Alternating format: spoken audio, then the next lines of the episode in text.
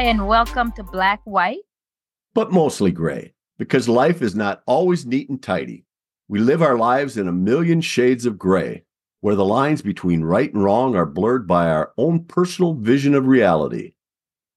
If we take the time to look beyond the labels, we understand that most things are complex and nuanced. Not every situation is good or bad, not everything is right or wrong. There are many gray areas in life, and that's what we want to explore. So open your minds and join us.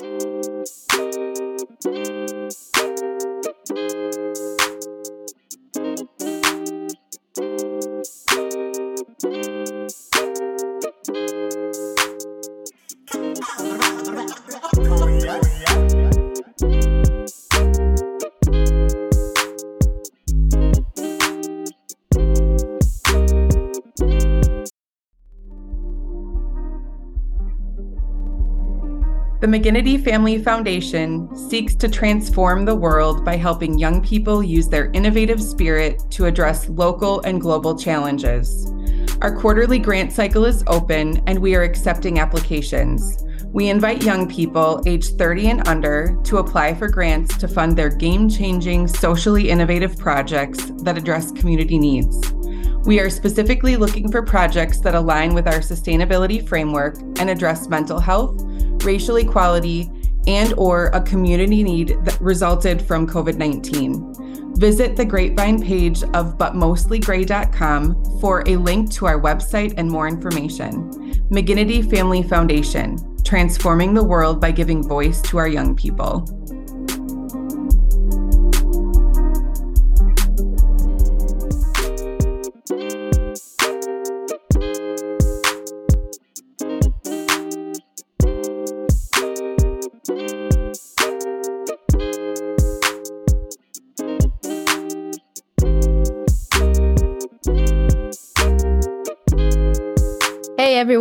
Welcome back to Black, White, but mostly gray. Today, we're going to talk about censorship, free speech, and hate speech on college campuses. But first, we want to give a big thanks to our good friend David Murray because our exclusive black, white, but mostly gray apparel is now available online in his shop. Yes, exclusively at thinkfreethreads and. I got to get me one of those extra smalls before they sell out, Dan. You can find more about Think Free Threads on the Grapevine page of our website, but mostlygray.com. Plus, there's a link to their site so you can go right there and get your gear. Hey, send us a pic of, of you wearing a black, white, but mostly gray shirt, and we will proudly post it on our Facebook page. What an honor. Aliki, you know, colleges and universities today are trying to balance protecting First Amendment rights while also protecting and safeguarding their students.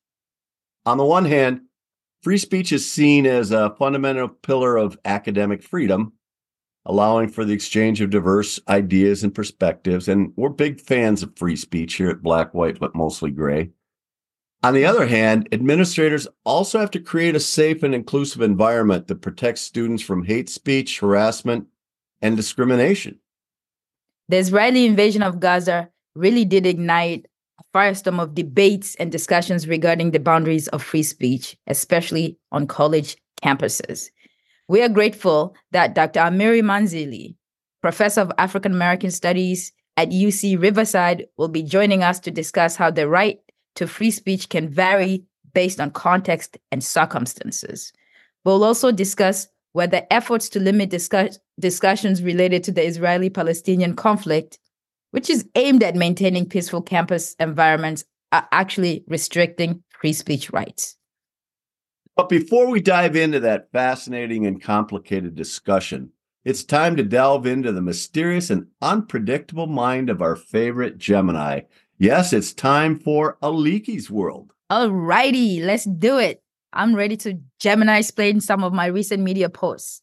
It's like mansplaining, only more insightful. Oh, yeah, right. I like that one.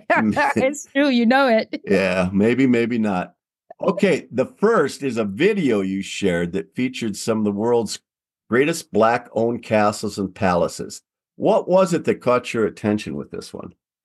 Well, I just like how it shows the diversity and richness uh, within blackness, you know? and, and how black consciousness doesn't really have to be 24 7 about the ugliness of living in, in a darker skin it's constantly there because of historical things but i like stories that highlight uh, the african or the black experience uh, in in in positive ways to to show that you know that yes there are people like us that you know live and lived in castles and chateaus and you know we we come from great origins you know our story did not start with colonialism or slavery. So you know that's the reason why i i really like this post because you know it did go into the Fasilides castle uh in ethiopia which you know was eh, the residency of uh ethiopian royalty for over 200 years.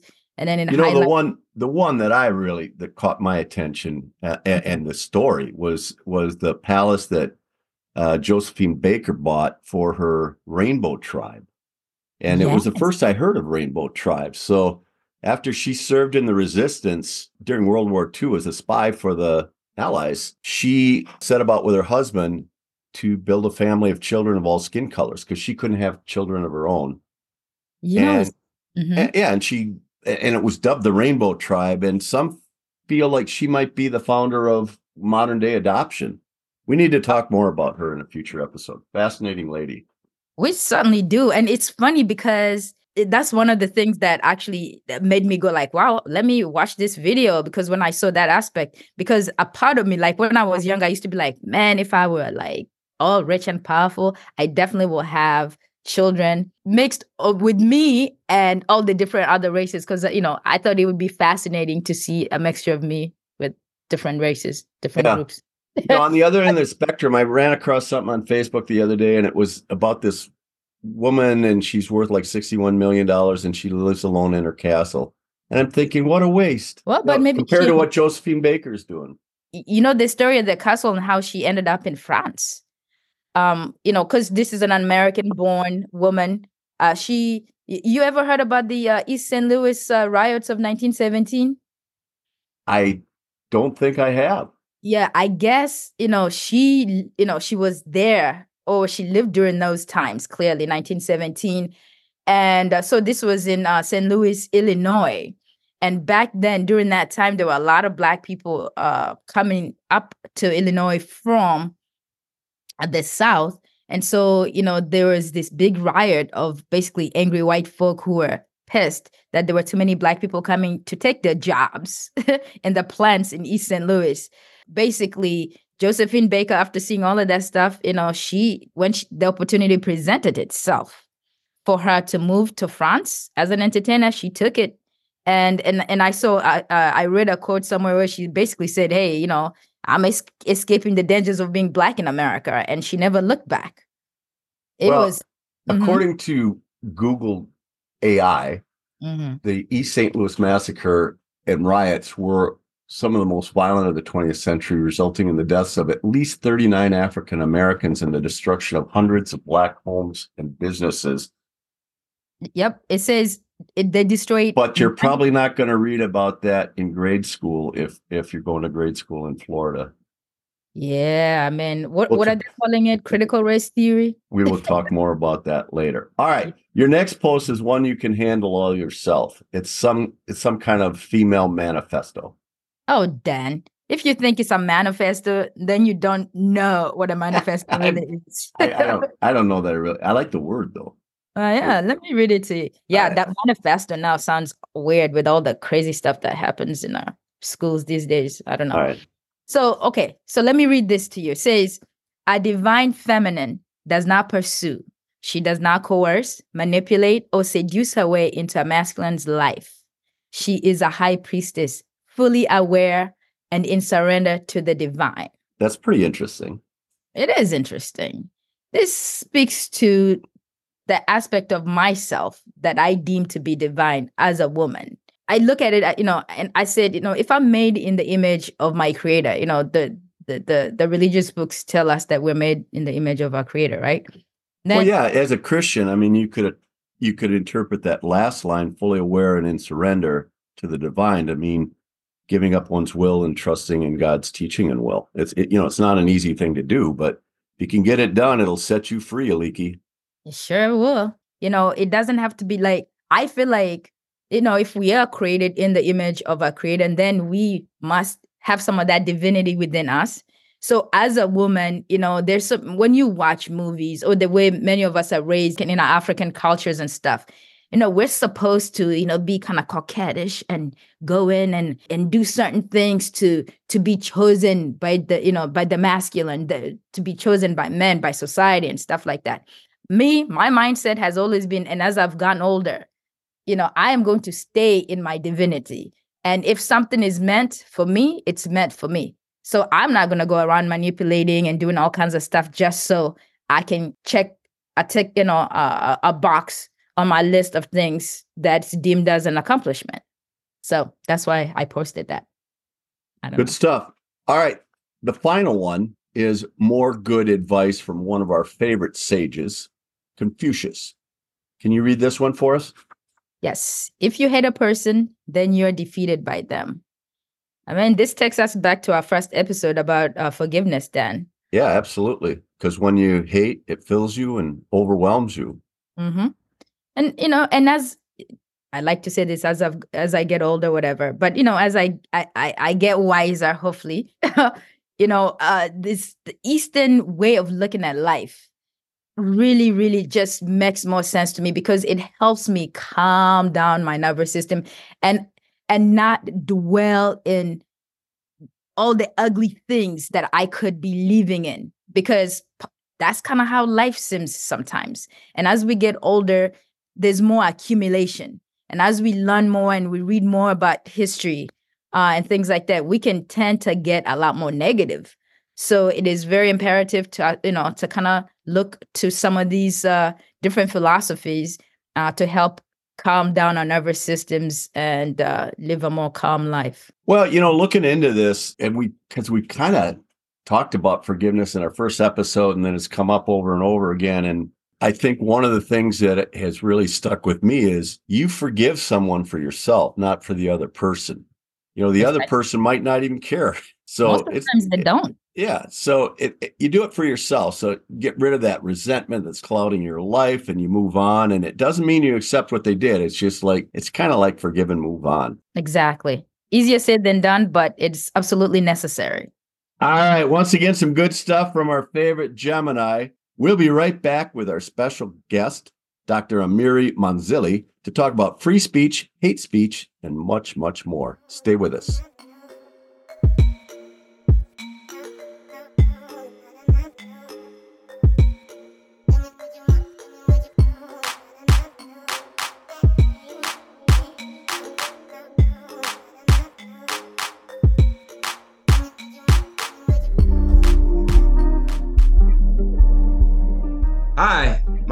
David Murray, and I am creator and owner of Think Free Threads and Things, a Black owned online apparel company. Our apparel is fun, simple, and think free, with messages that encourage us to think freely, independently, creatively, intelligently, and wisely. We're excited to be the exclusive provider of black, white, but mostly gray apparel you can check it out along with everything else we offer on our website. ThinkFreeThreadsandThings.com. That's ThinkFreeThreadsandThings.com. You can also find more info and a link to our website on the Grapevine page of ButMostlyGray.com. If we think free, we will move closer to achieving a more fair and equitable society for all people.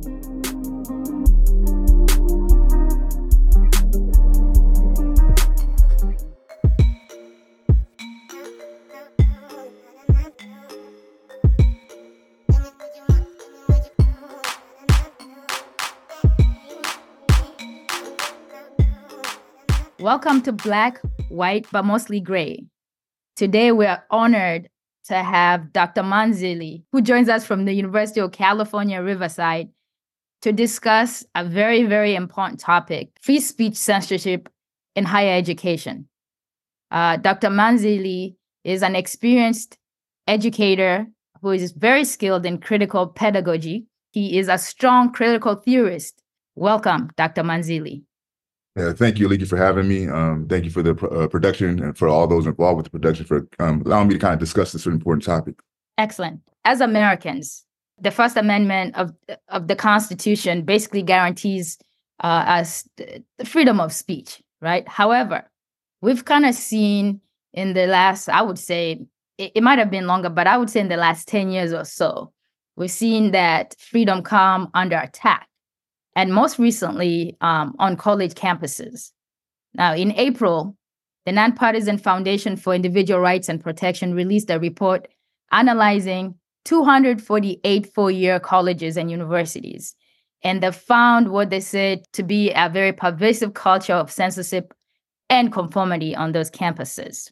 At the top of those universities, uh, we have, you know, Harvard and the University of Pennsylvania, uh, who interestingly, have been in the news a lot because of uh, what's been going on with uh, protests uh, regarding uh, the war between Israel and Palestine, basically. That is kind of like the background we're, we're going with. Yeah, I, think if I can, I would like to kind of start where where Aliki started off with the the Constitution and and you know the rights granted to Americans. Mm-hmm. Um, I think for me, I, I, would like to contextualize that a little bit. Um, as an African descended person born in America, right? I consider myself an African in America.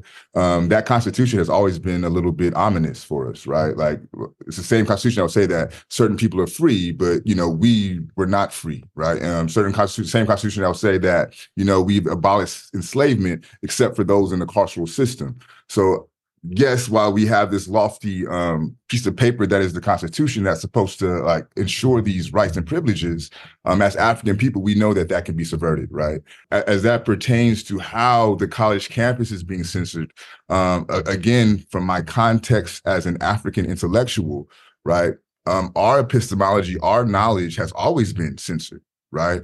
Um, the whole idea of what's going on in Florida around trying to ban AP courses and things of that nature, that's the censorship of epistemology, right? So I, I think that um, we have to be very intentional about how we address this conversation because right there's some forms of, of censorship that is um, oppressive to my school of thought right? And then there's some form of, of, censorship that I may agree with because it's oppressive to my community, right?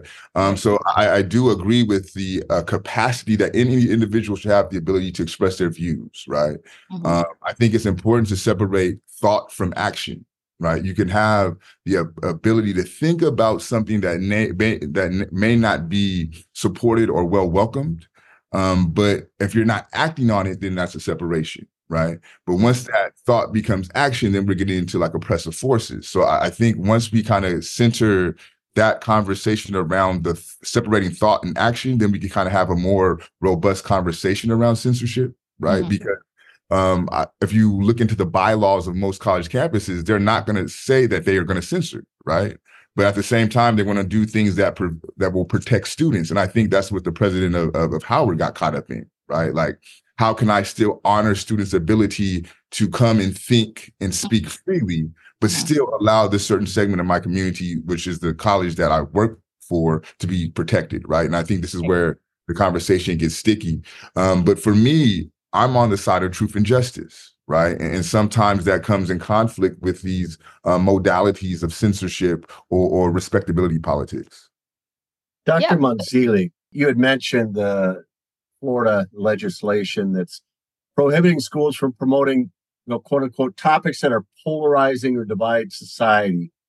You know, and according to its proponents, it's designed in part really to prevent teachers from making students feel guilty or shame about their race because of historical events. It's designed to ban educators from teaching students, you know, critical race theory, the belief that racism is infused in American society as well as its institutions.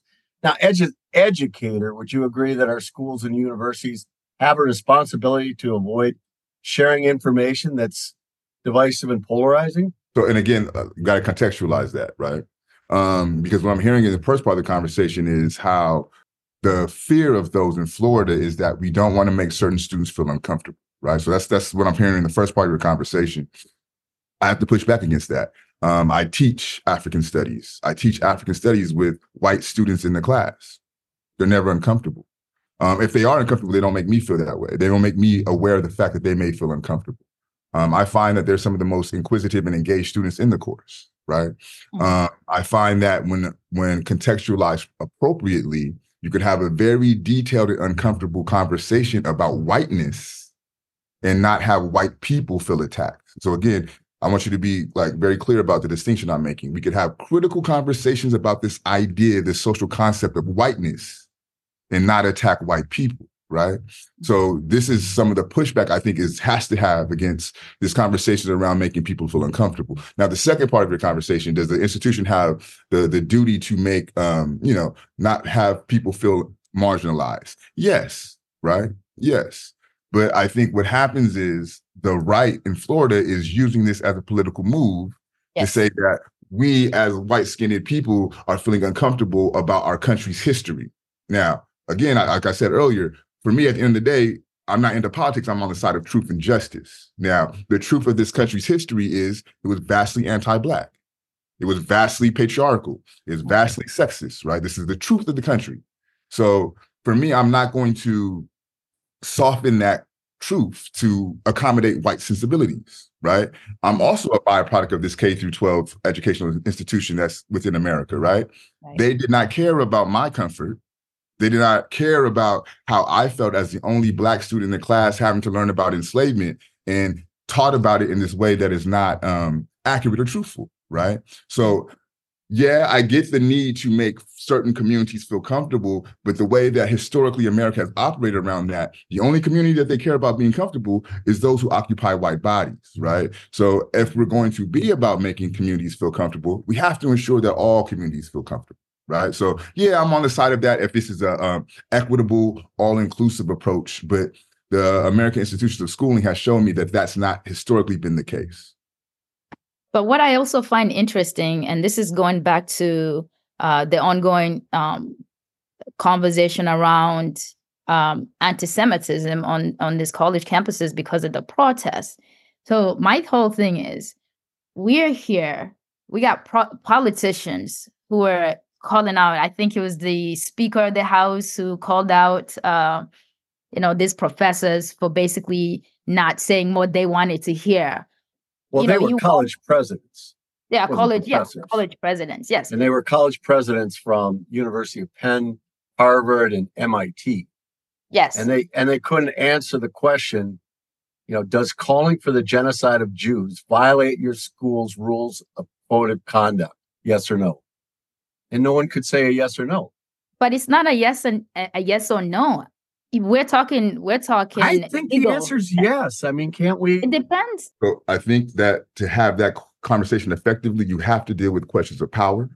You have to deal with questions of positionality, and you have to deal with the historical context. So, to me, if you want to have this conversation in a way that's effective, you have to deal with the entirety of the con- of, of the context of the situation. The question is why is it so hard for them to answer that is one of the things that you asked me. So i'm saying with this complete historical context that makes the question difficult. And this is mm. why the presidents had difficulty answering the question. It's not a yes or no question when you take in the historical context it becomes convoluted it becomes gray if you will right so what i'm trying to point to is the overall thing that makes this difficult to discuss that makes this not a black and white conversation but for me, it's important to contextualize the whole thing so that way we could begin to answer your question. Does that make sense? Absolutely. Yeah, because context is important in this. And I and I see where both sides are coming from. You know, you understand? So, you know, we live in a culture where we do want to boil everything to to these mm-hmm. bullet points as if there's no context behind it. We've got politicians who usually are very into like, oh, the First Amendment rights, you know, free speech. This they're the ones now who are calling for censorship. So that's what makes it quite interesting, and I think it is important to be able to address that aspect of it. Uh, Dr. Uh, Mahnzili, do you, as an educator, feel like um, you are censored at this point? Do you do you feel like your job is on the line? Because that's been happening to a lot of educators uh, throughout the country. So, I mean, yes, in a way, right? Um, but then it comes down to your personal um, commitment to your profession uh, or to your purpose, right?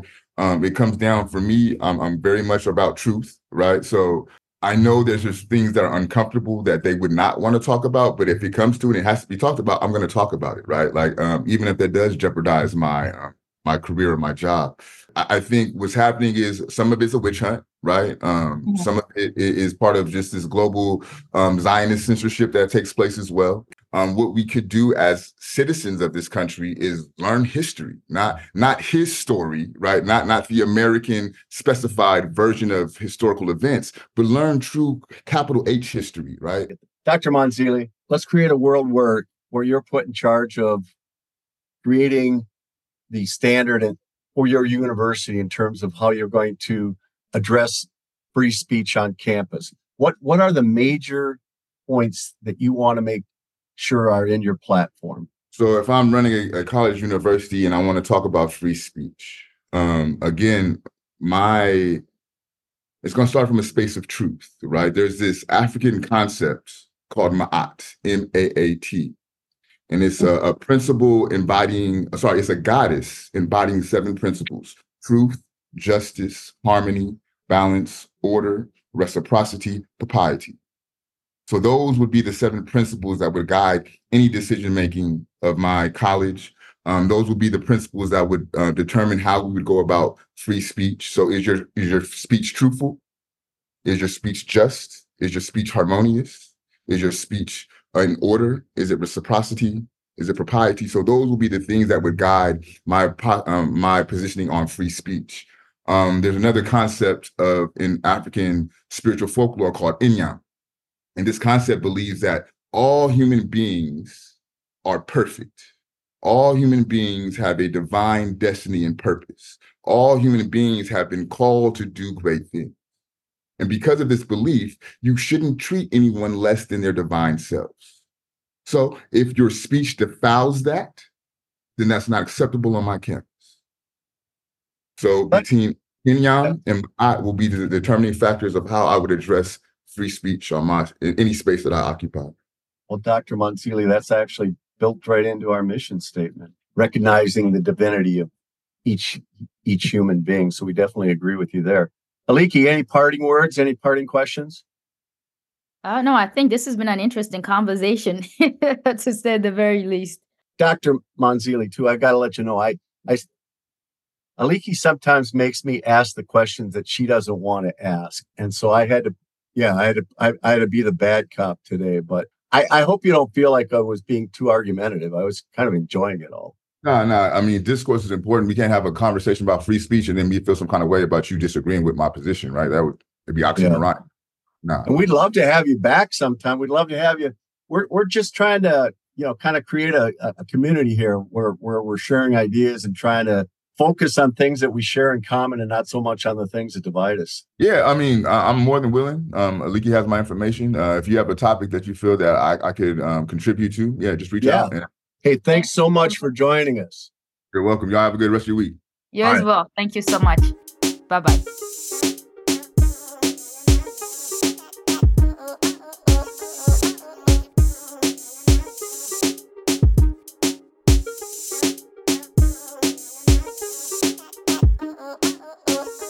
Not something that I'm prepared to talk about. But I'd like to talk.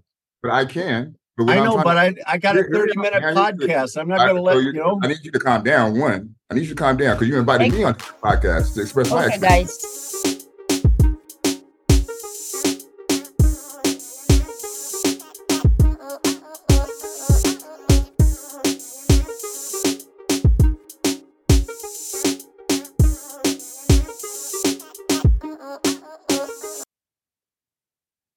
Welcome back.